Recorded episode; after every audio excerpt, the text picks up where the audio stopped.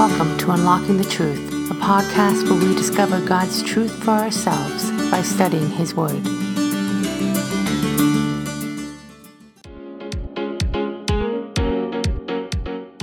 David and Kay Arthur are coming to Brantford, Ontario this September. We want to invite you to join us at Central Baptist Church on September 6th and 7th for a two day conference that you won't want to miss. David and Kay will be bringing a timely message on holding fast through suffering and trials using the book of 1 Peter. Registration is open and tickets are going fast. The cost for this conference is only $79, and with a limited number of seats available, you will want to register soon. Register online on our website or by calling our office at 877 234 2030. Has your life been changed by inductive Bible study? Why not invite someone to learn the inductive method by taking part in one of our many workshops happening across Canada? Interested in hosting a workshop in your church? Contact our events team today by emailing training at preceptministries.ca and bring the transforming power of God's Word to your community. Four years ago, we started to pray and ask God to provide a facility that would allow Precept to have larger classrooms to fill with students studying the Bible each week. In the summer of 2018, God opened the floodgates of blessing and provided Precept with a beautiful building that met all of our requirements. In February, we launched our Thrive Building campaign to help meet the financial needs of this new building. Would you prayerfully consider partnering with us? You can find out more information about the Thrive Building campaign as well as watch a video tour of our new facility by visiting us online at www.preceptministries.ca slash thrive. Together, we can engage more people in relationship with God through knowing His Word. To stay up to date with everything happening at the ministry, visit us online at preceptministries.ca or follow us on Facebook, Twitter, and Instagram. Hello, everyone, and welcome to Unlocking the Truth podcast. Mark Sheldrake here with Derek Kamink, and we are excited to be taking a break from Covenant. Not because we don't like Covenant, Derek. We really enjoy uh, teaching through Covenant, but uh, we wanted to stop and we wanted to look at, uh, for the next three weeks, the journey to the cross. Mm-hmm. I think that it is so important for us to take a break from Covenant, and yet this melds so well with covenant, but we wanted to take this time and, and really look at this significant uh, time in Christian history with uh, Jesus' death, burial, and resurrection. It's Easter, folks, and uh, we're excited that uh, you have taken the time to join us. We took a break at our Christmas season as well. We took some time to work through Advent and the five uh, different aspects of Advent. So we thought we'd do the same thing for Easter.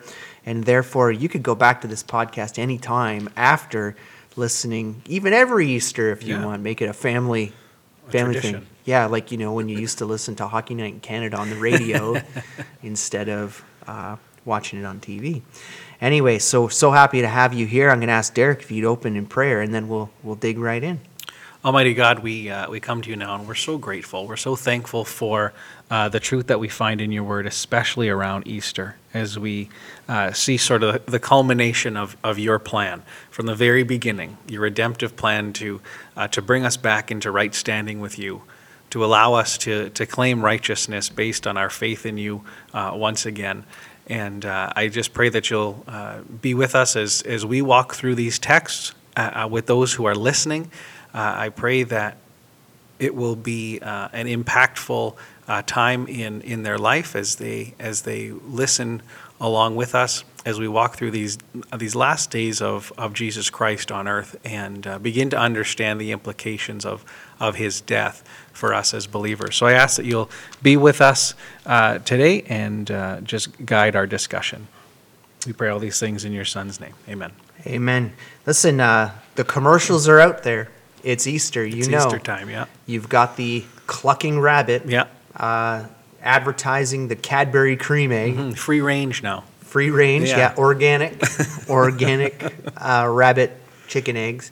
And uh, you know, you go into Walmart, for example, or any store, everything's turned over. Yeah. Chocolate, chocolate here, chocolate there, Easter eggs, and uh, yet uh, we can't lose focus. We can't lose focus of what this holiday uh, in this time really is about. It's about uh, Jesus, and so I wanted to. Uh, uh, take this time to go for three weeks through the journey of the cross, looking at um, Jesus, his life, and that's where we're going to pick up. We're going to pick up in the final days of his life uh, from the book of John. And uh, our focus text for the day will be John chapter 17. But I want to give some context of where uh, we are in, in Jesus' life at this point. The beginning of chapter 13 is this whole section of the scripture that we call the upper room discourse, which uh, comes down to the final days of, of Jesus' life. And we have um, John 13, um, which we could do a whole podcast on John 13. Yeah, for sure. Because uh, I love the fact that this is uh, Jesus in his humility uh, washing uh, the disciples' feet, you know, in this servanthood. Yeah. But it's also, John 13 is uh, this betrayal of one of the 12 uh, betraying Jesus for uh, an amount of money. But every time I come to John 13, every time I teach around Easter time, I always think about what would it have been like for Jesus to uh, get down on his knees and grab Judas's foot and start to wash his feet, Yeah. looking him in the eye as Judas is looking down, you Yeah. know, and Jesus knowing that's the son of perdition. That's the one that's going to betray me. And yet he didn't not Yeah. wash his feet. Yeah. You know, that just sets this whole stage for um, where we're heading in John chapter 17. So, John 13 is washing of the Jesus, Jesus uh, washing the disciples' feet. Jesus, um, our Judas betrays Jesus. John chapter 14, we have that phenomenal verse in there where he's teaching. Um, I am the way, the truth, and the life, and no one comes to the Father but through me. That's what I love about that connection a covenant, because the last covenant um, podcast we did, we looked at this verse of, That's right. of through me, the two uh, people walking through, you know, Yeah. God walking through the two parts of uh, the flesh. Yeah. And so he's now teaching on this, and he's talking about abiding and believing and uh, holding to the commandments. And uh, he begins to set them up about the very fact that he's going to be leaving. John chapter 15 is that whole idea of abide in me and I in you, and you will bear much fruit. The, the whole key passages uh, in John 15 is about bearing fruit and, and remaining in him. and then uh, about the I didn't choose you, greater, no greater love than this, than the one who lays down his life. You know, he's setting all of this up for what he's about to do, you know, in John chapter uh, 17. Basically, 17 to 20 is, is going to be the whole um, final prayer, his death, his trial, his burial, and then his resurrection.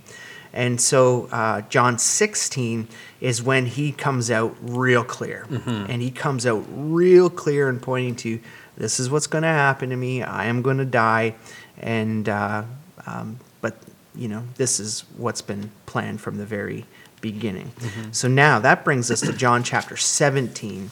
And as we get to John chapter 17, I want to read the first five verses and uh, go back and then look a little closer at those things.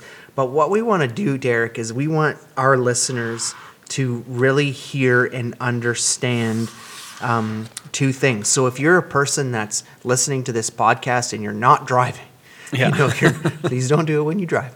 Uh, but if you are sitting at home and you are listening to the podcast, it would be great if you had a piece of paper with Mm-hmm. you, and that piece of paper, uh, you wrote a list on there of the things you see in Scripture that God gives to Jesus, Mm-hmm. and then the things that Jesus uh, gives to people. And so that's what we're going to look at um, in this uh, final prayer of Jesus. But we, again, need to have context. So if you look at chapter 17, verse 1, he says, Jesus spoke these things.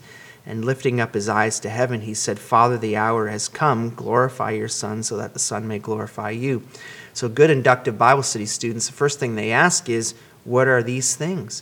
But he's referring back to all the chapters in this upper room discourse that we've already said. Like, through 13, 14, 15, 16, that's these things Right. that he's talking about. And then he gets to um, that second part. He says, Father, the hour has come. Glorify your Son so that the Son may glorify you. Uh, that's a per- another important piece of the inductive tool is marking those time references. So we've got some cross references that I want you to look at, and I'll have Derek read through these cross references on this whole idea of the hour has come. And so uh, look what he says in John, Jesus teaching when it comes to this hour. So if we go back in the book of John, uh, if we go to chapter 20 or chapter 4, uh, we see in verse 21 um, Jesus speaking, and he says, uh, Jesus said to her, Woman, believe me, an hour is coming when neither in this mountain nor in Jerusalem will you worship the Father. You worship what you do not know. We worship what we know, for salvation is from the Jews. And again in verse 23 But an hour is coming, and now is, when the true worshipers will worship the Father in spirit and truth. For such people the Father speaks to be his, seeks to be his worshipers. And then in John 16, verse 2, he says again, he refers to this hour that is coming, which this is Jesus. He has been pointing all along to this hour that is coming. An hour is coming, an hour is coming, an hour is coming. Yeah. And then in John chapter 17, he says, when he's praying to, the, to his Father, he says, The hour has come. Mm-hmm. It's changed now. It's changed from this distant future Yeah. a date that's coming, and now it's it's coming. And, and what is it that's coming? The hour has come, and it's the hour where the Son will be glorified, and that the Son may glorify God. Yeah. And how is he going to do that? Well, we're going to break that down as we go through uh, the rest of the text. And so, verse 2, this is where we get those things. So, Derek, get your pen ready because I'm going to be asking got you it. what God gave and what Jesus gives in this verse so that those who are listening can give us the, um, they can write it on their list as well. Yeah. Let me start at verse 1 again. Jesus spoke these things, lifting up his eyes to heaven. He said, Father, the hour is come. Glorify your Son, so that the Son may glorify you. Even as you gave him authority over all flesh, that to all whom you have given him, he may give eternal life. And so now there's a couple things that are given here. Mm-hmm. What's the first thing that's given? Well, it's, he says, You gave him authority over all flesh. So God gave Jesus this authority. Right. So he's got authority over all flesh. Mm-hmm. And then now look at that next part is who's giving what in verse 2. that to all whom you have given him, he may give eternal life. So now we have eternal life given through Jesus, from Jesus to those who believe. That's right. It's amazing because you have authority over all flesh, and then you have the whom connected to the flesh, and then you have Jesus giving eternal life. Now, read the next verse, Derek, because this one we need to star in the margins of our Bible Yeah. because it's so vital for the rest of this chapter. Yeah. I always love it when uh, an author answers the obvious question, right? He's going to give eternal life. Well, what does that mean? And verse 3 said, This is eternal life, that they know you, the only true God, and Jesus Christ, whom you have sent. Yeah, it's fantastic. We now have what it will mean to have eternal mm-hmm. life. And so we know God gave authority and Jesus gives eternal life. So now, verse 4, it says, I glorified you on earth, having accomplished the work which you have given me to do. Now, Father, glorify me together with yourself, with the glory which I had with you before the world was. These first five verses, Jesus is praying for himself. Mm-hmm. And so now, if you look at uh, verses four and five, what do you see in those verses that um, give us a better understanding of what Jesus is talking about? Yeah, so first he says that I, I glorified you on earth, having accomplished the work, the work which you have given me to do. And so God gave uh, a job, a task to Jesus, and he says that he has already accomplished that. And now he, what he's asking for uh, is to be joined with the Father once again, the way that they were together um, in the beginning, before before the world began, uh, when they were present with one another. He's asking to be to be returned to that state. I mean, John chapter 18 is the beginning of the questioning of Jesus before the high priest and the whole trial and process that he's going to be going through up until the end of John uh, 20. And so, but you've got here Jesus saying, I glorified you on earth, having accomplished the work which you have given me to do. I mean, the work that he was given to do was to go to the cross That's right. and be the sacrifice for sins. But he's saying right here, pre sacrifice, Right. that his work has been given to been done. The other thing that he says is, "I glorified you on earth," and we have to ask ourselves, well, how did he do that? Uh, John chapter one verse fourteen, and the Word became flesh, dwelt among us, and we saw his glory. Uh, glory as of the only begotten from the Father, full of grace and truth. Think about it. You know, even way back to Moses, nobody ever saw God Yeah, you know, God walked behind Moses and his face glowed, that's right. Yeah, but nobody ever saw God until Jesus came to earth. Yeah. And when Jesus came to earth, Hebrews tells us he was the exact representation Mhm. of his Father. And so we saw the glory of God through Right. Jesus when he was on earth. Mhm.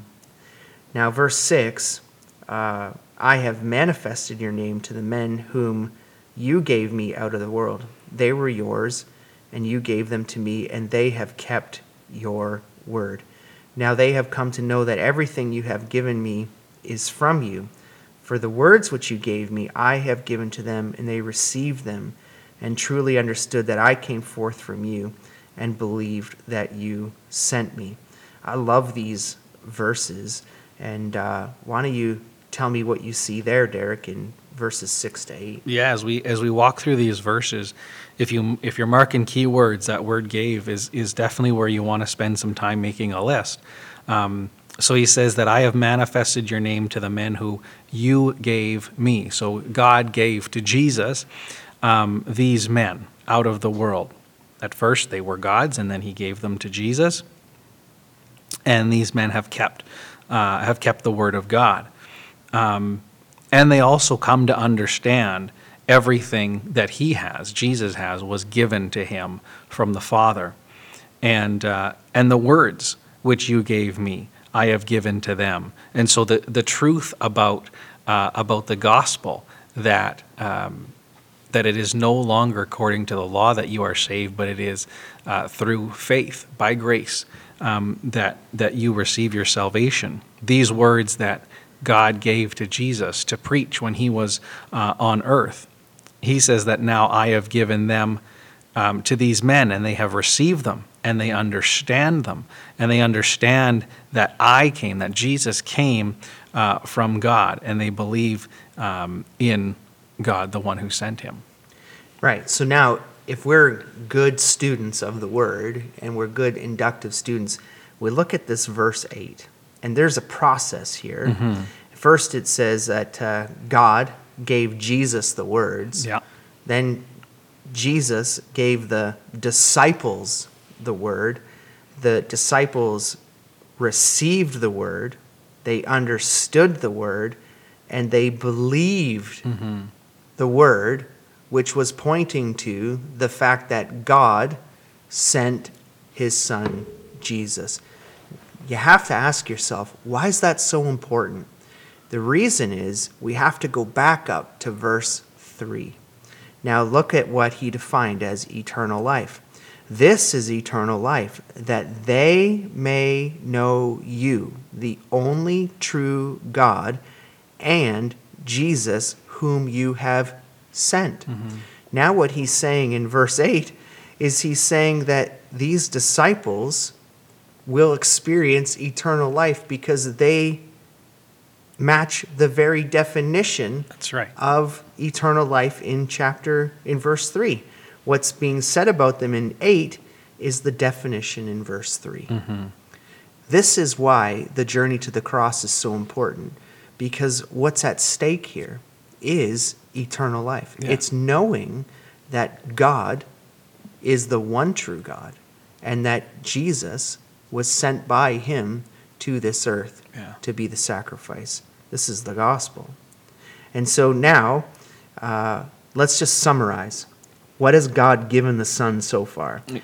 He's given him authority to give eternal life, He's given him people out of the world, He gave him a work to accomplish, He gave him His words.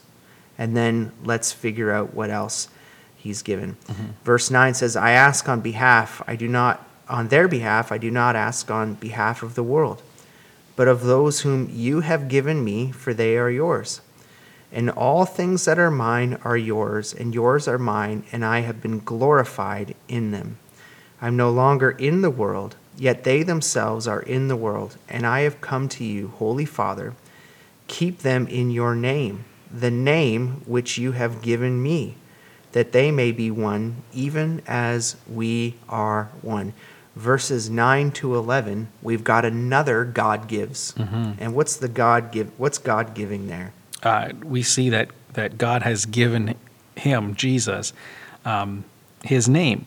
Um, he says, Keep them in your name, the name which you have given me, that they may be one, even as we are. And so we have, um, again in 12, um, I was keeping them in your name, which you have given me, and guarded them. And so there is um, this giving of the name, the name of Jesus Christ, the, the Messiah, was the name given from the Father.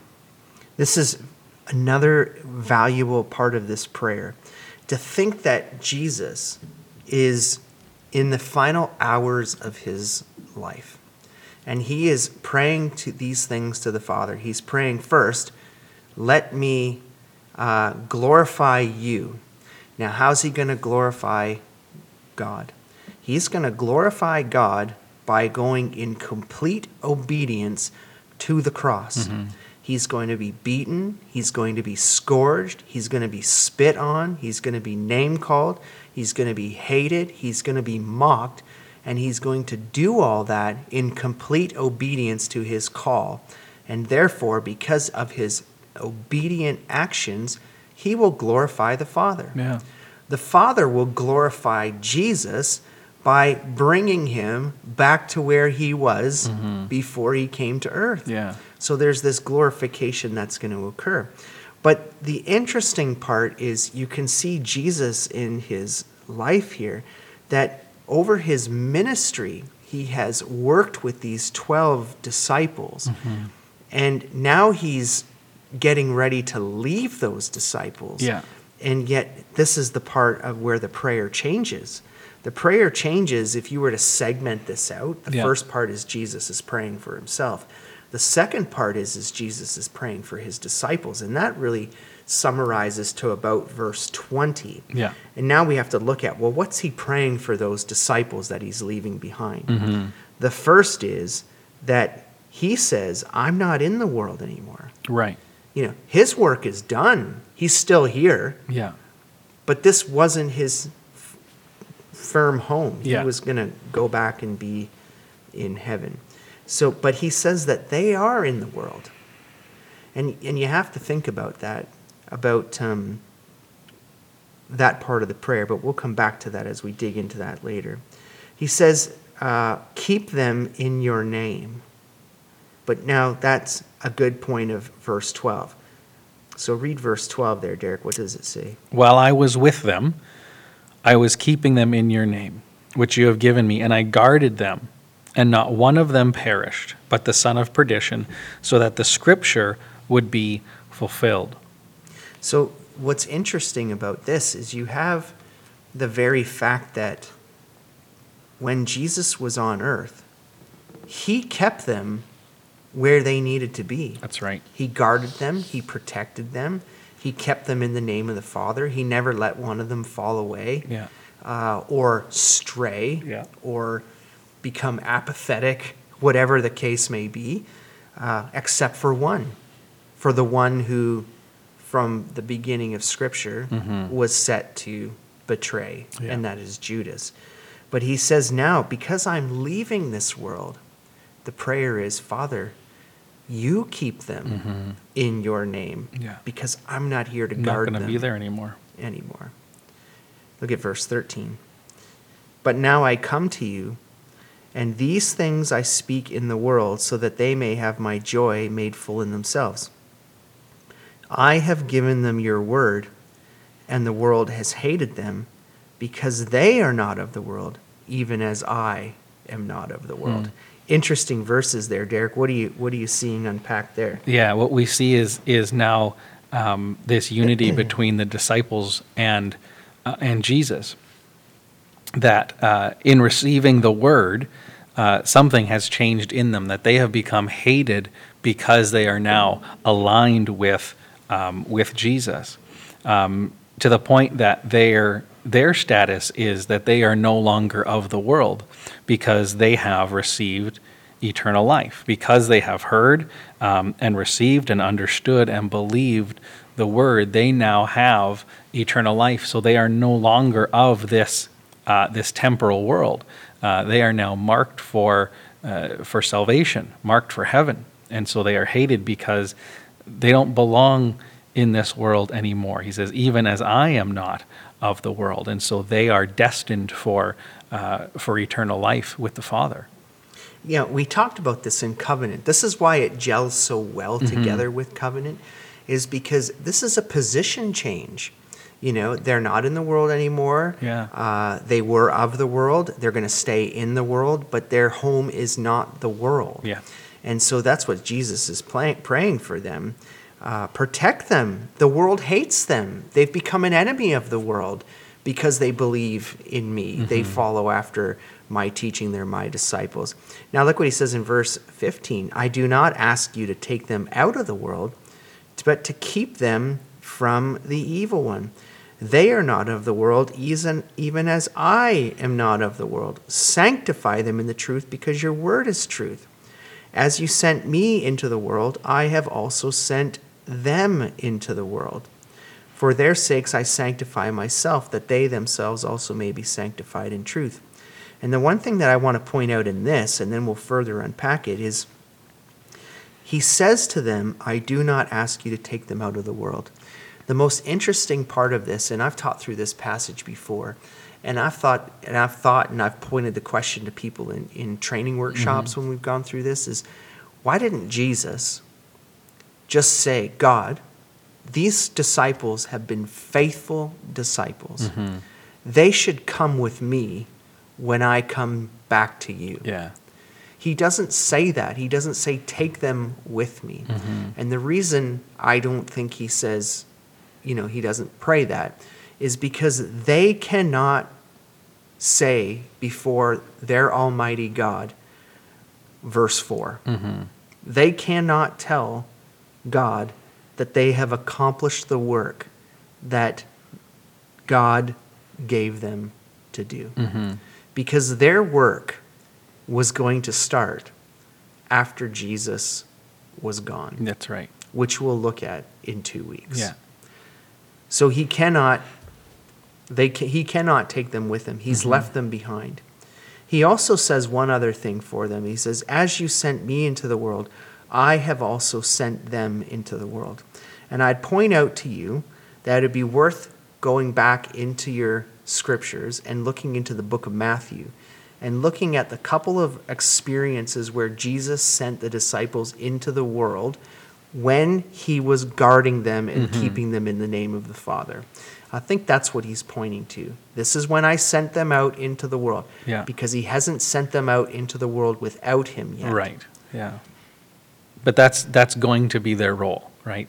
Like God, you sent me here to do this work, and I am going. I have sent them, and I will send them, um, so that they will be able to accomplish uh, the work that they have been given. Exactly. Now, verse 20. This is where the segment changes again. So, why don't we summarize Sure. uh, quickly one more time what God gives the Father? I'll summarize what God gives the Father. You summarize what the Son gives to believers Sure. up into where we are. So, the Father gives the Son the authority to give eternal life. The Father gives the Son people out of the world.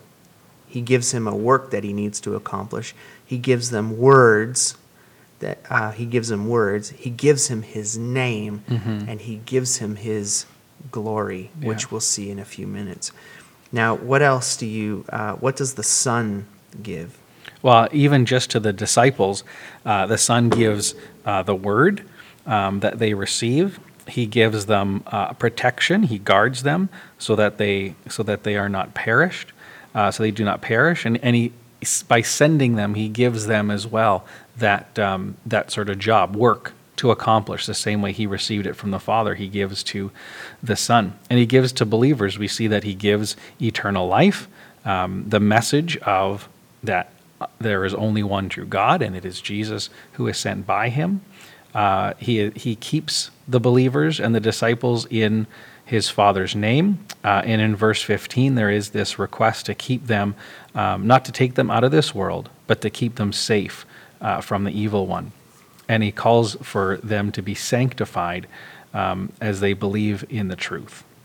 Yeah, so I think that if I were segmenting this out, I'd say Jesus p- prays for himself, Jesus prays for the disciples, and then Jesus prays for us.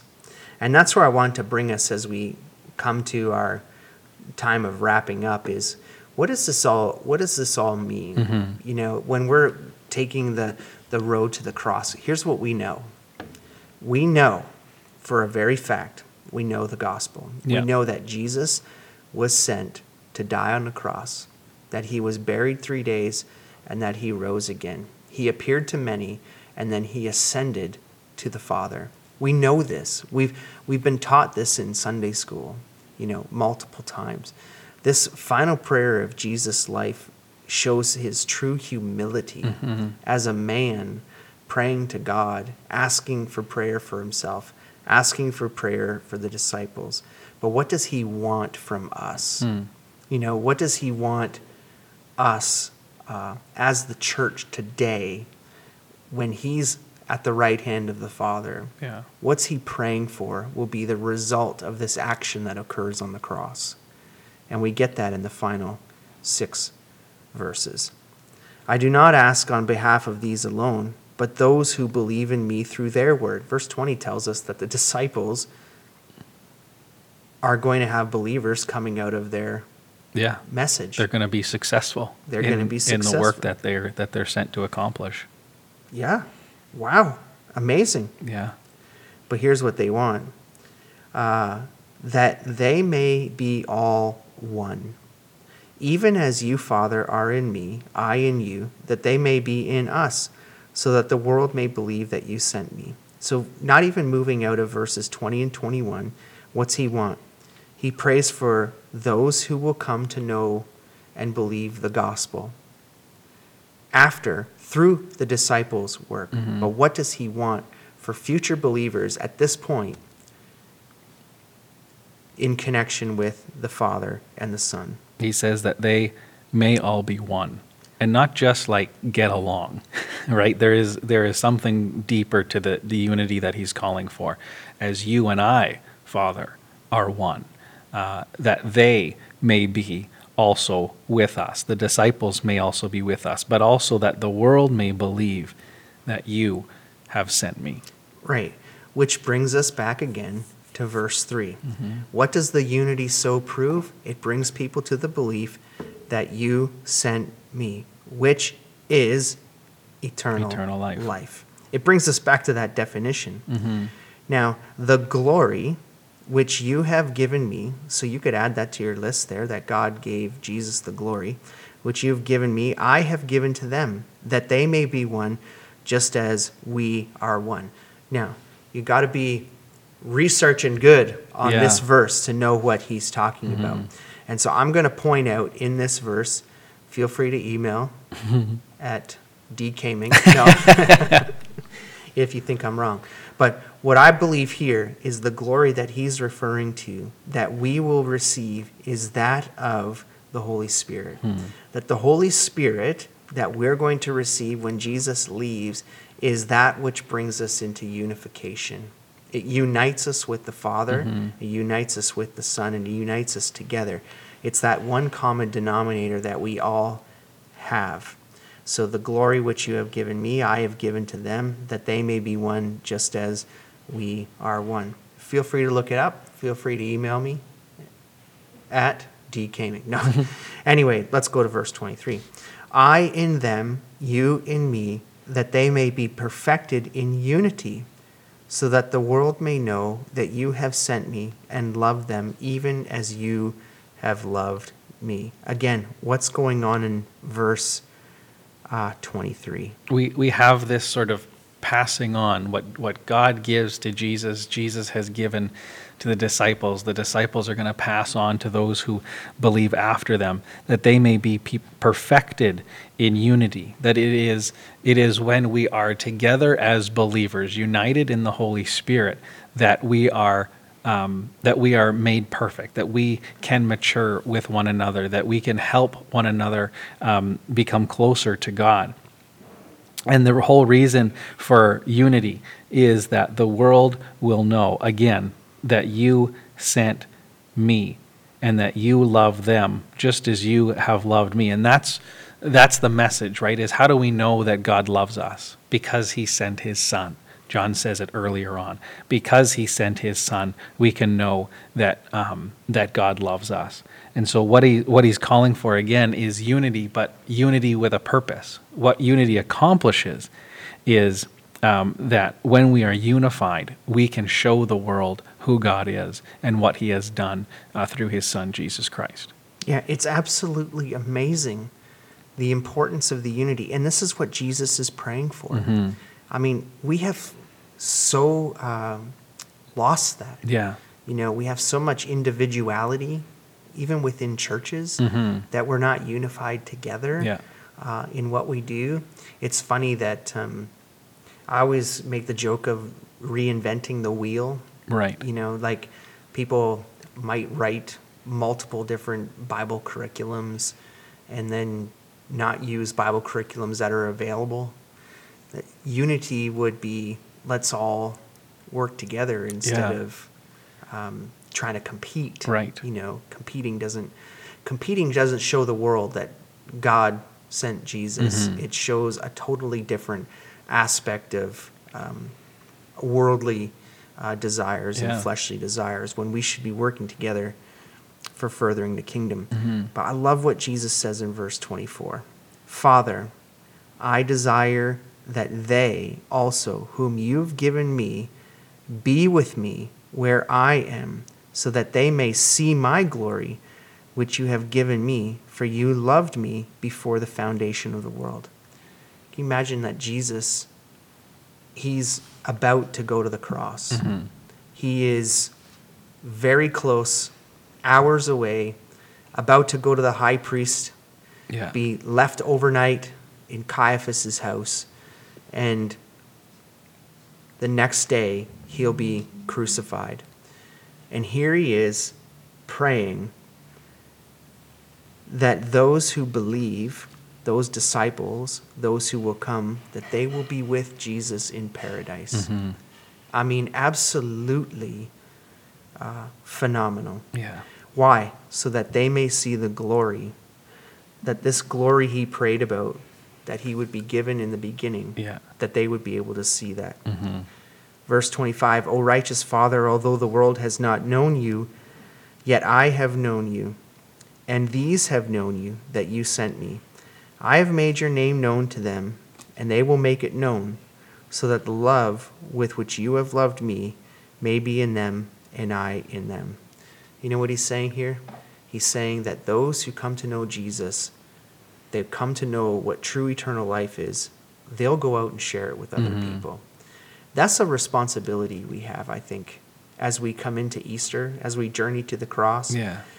is that aren't we supposed to go out and share this truth with others. Yeah. What do you think? Well, and, and that's why we that's why we remember Easter. That's why we do it every year to keep fresh in our minds what was what was done for us um, on the cross through Jesus Christ. And when that is um, in the forefront of our minds, if that's something that we're always being reminded of, uh, of how not just what Jesus did for us then, but what he continues to do for us, how our lives have been changed um, through the understanding of what was done. So when, when Jesus says that they, um, I've given them the words, they received them, they understood them, and they believed them, then that change happened in them, that they became destined for eternal life. That same change happens in us when we receive the truth of the gospel, when we understand it and when we believe it, then our we are changed and we are destined for eternal life.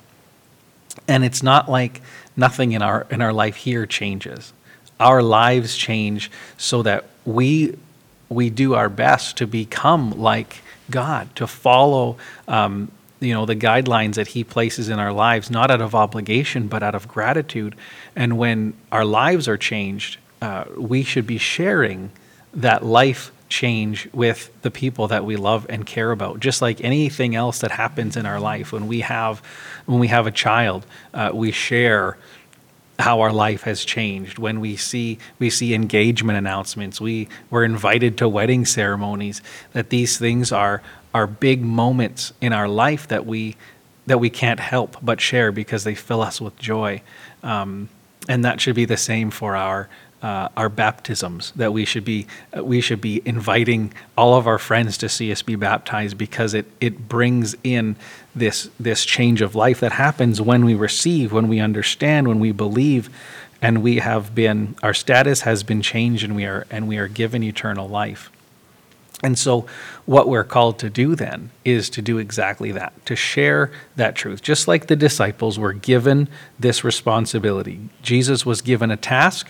Uh, the, the disciples have been given a task as well. Uh, Jesus here tells us that they will be successful in it, and we can know that they've been successful because we have received the gospel as well.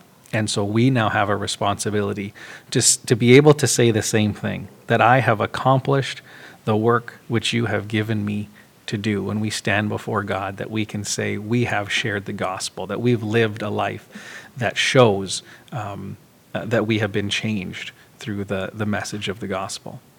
Absolutely. And I want to summarize as we um, wrap up that uh, what are these final verses in 20, uh, basically, if I were to look at my Bible, which is in front of me, about verse 13 all the way down, I see the word world Mm-hmm. multiple times. Uh, what is the summary of Jesus, his followers, and the world from these verses? Well, first, Jesus, uh, his followers are sent into the world. That's what Derek was just talking about. Sent into the world with the purpose of sharing the gospel. They are in the world. They haven't left the world yet. They still have work to do. They're not of the world. Their position is changed. But the world hates them. We need to pause there for that moment because we have to say to ourselves, listen, this is not the watered down gospel. Mhm. If you are a follower and you are in suffering and persecution, it's because the world hates you. It's biblical. Mm-hmm. It's not an easy life to live as a Christian. Well, the world's going to hate them, but unified believers, unified believers with each other, with God, and with the Son, will result in the world knowing and believing that the Father sent the Son, which is eternal life. Mm-hmm. So, so vital for us to understand the importance of uni- unity.